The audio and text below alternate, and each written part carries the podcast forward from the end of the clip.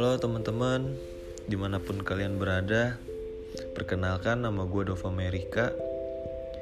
Ya mungkin lu juga gak kenal sama gue, karena ini adalah podcast pertama gue, dan juga mungkin video pertama gue di YouTube.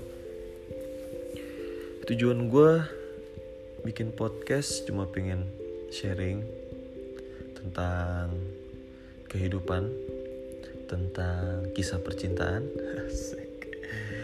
ya, mungkin tentang konflik-konflik yang sering kita temui di kehidupan sehari-hari. Hari ini gue pengen ngebahas tentang move on. Ya, karena hampir beribu-ribu kali gue dapat pertanyaan dari teman-teman gue, gimana caranya move on, gimana caranya cepat move on. Istilah move on ini kayaknya makin populer karena semakin banyaknya sobat-sobat ambiar di bumi ini. Jadi apa sih sebenarnya move on itu? Singkatnya, menurut gue move on itu adalah melangkah. Melangkah dari mana? Melangkah dari belenggu cinta yang salah. uh, sebenarnya mungkin ya, mungkin bukan cintanya yang salah, tapi mungkin lebih tepatnya orangnya yang salah. Dov gimana sih caranya lo bisa move on. Gue baru pacaran 5 bulan aja kayaknya susah banget move on dari dia. Teman-teman percaya atau enggak gue pernah pacaran paling lama 5 tahun. Dan gue cuman bisa move on itu dalam waktu satu bulan. Dan gue pernah pacaran selama 8 bulan gue move on selama 2 tahun. Apa sebenarnya yang membedakan yang lima tahun ini gue pacaran karena gue LDR dan gak sengaja gue nemuin dia selingkuh. Udah cukup. Dan yang 8 bulan gue baik-baik aja sama dia. Gue gak ada masalah sama dia. Dan gue harus menyudahi ketika semuanya masih indah-indahnya teman-teman. Cuman karena restu orang tua jadi kalau kalian merasa bahwa kalian adalah kaum yang paling tersakiti, masih banyak teman-teman kalian yang lebih merasakan sakit daripada kalian. Hmm, teman-teman, banyak dari kita mendefinisikan cinta itu adalah segalanya. Ini adalah persepsi yang salah yang bikin kalian jadi bucin alias budak cinta. Jangan terlalu mengagung-agungkan cinta, jangan terlalu mengagung-agungkan orang yang lu sayang. Mencintailah seperlunya, karena kenapa gue bilang seperlunya? Ketika lu punya ekspektasi yang tinggi sama seseorang, lu bakal semakin jatuh ketika lu tahu kenyataan tak sesuai dengan apa yang lu harapkan. Berekspektasilah untuk diri lo bahagia dengan siapa pun itu karena itu adalah tanggung jawab lo.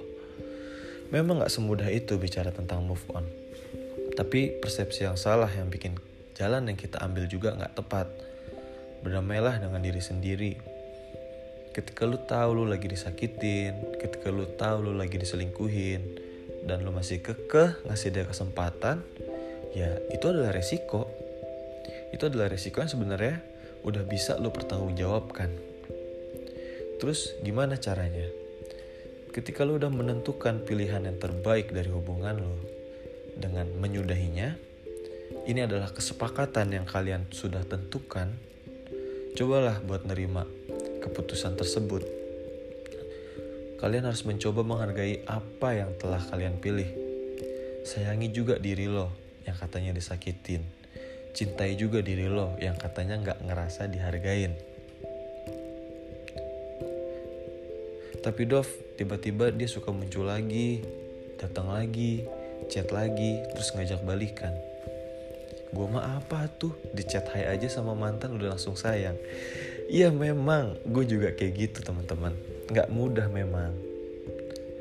Jadi memang lu gak bisa jahat sama dia. Gue tahu, tapi lu udah jahat sama diri lo.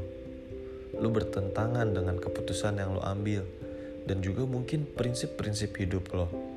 Sekiranya lo pengen balikan, ya udah, nggak usah lo berusaha buat move on, cuman karena pengen dia kejar doang.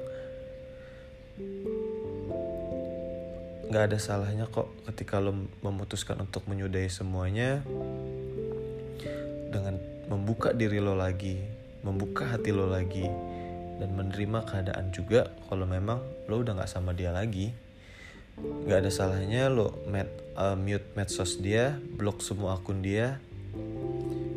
Bukan sikap yang kekanak-kanakan sih menurut gue. Tapi kalau memang dengan cara itu bikin lo sedikit lega ya udah lakuin. Daripada harus lo terluka karena lo lihat postingan-postingan dia atau dengan sikap dia yang masih berusaha manis tapi kenyataannya enggak ya udah.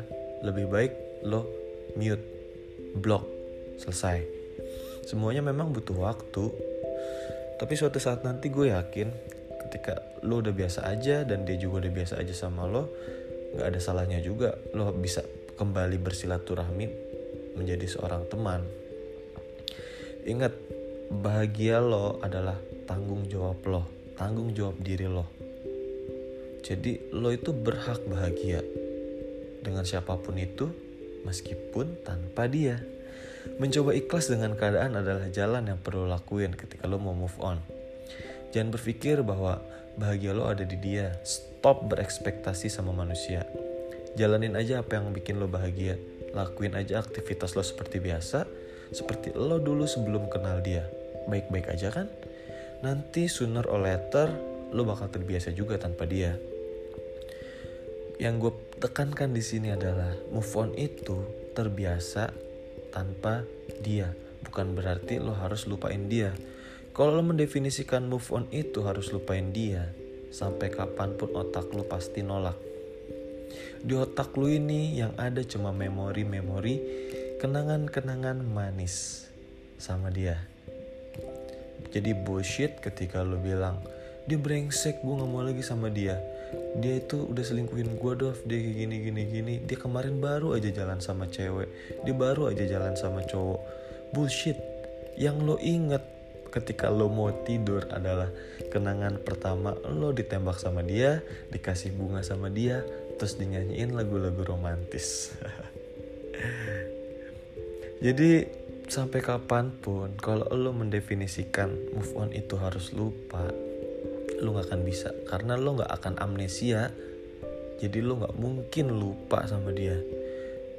Move on itu harus terbiasa tanpa dia. Sekali lagi lo pasti bisa melakukan apa yang pengen lo lakukan tanpa dia. Itulah move on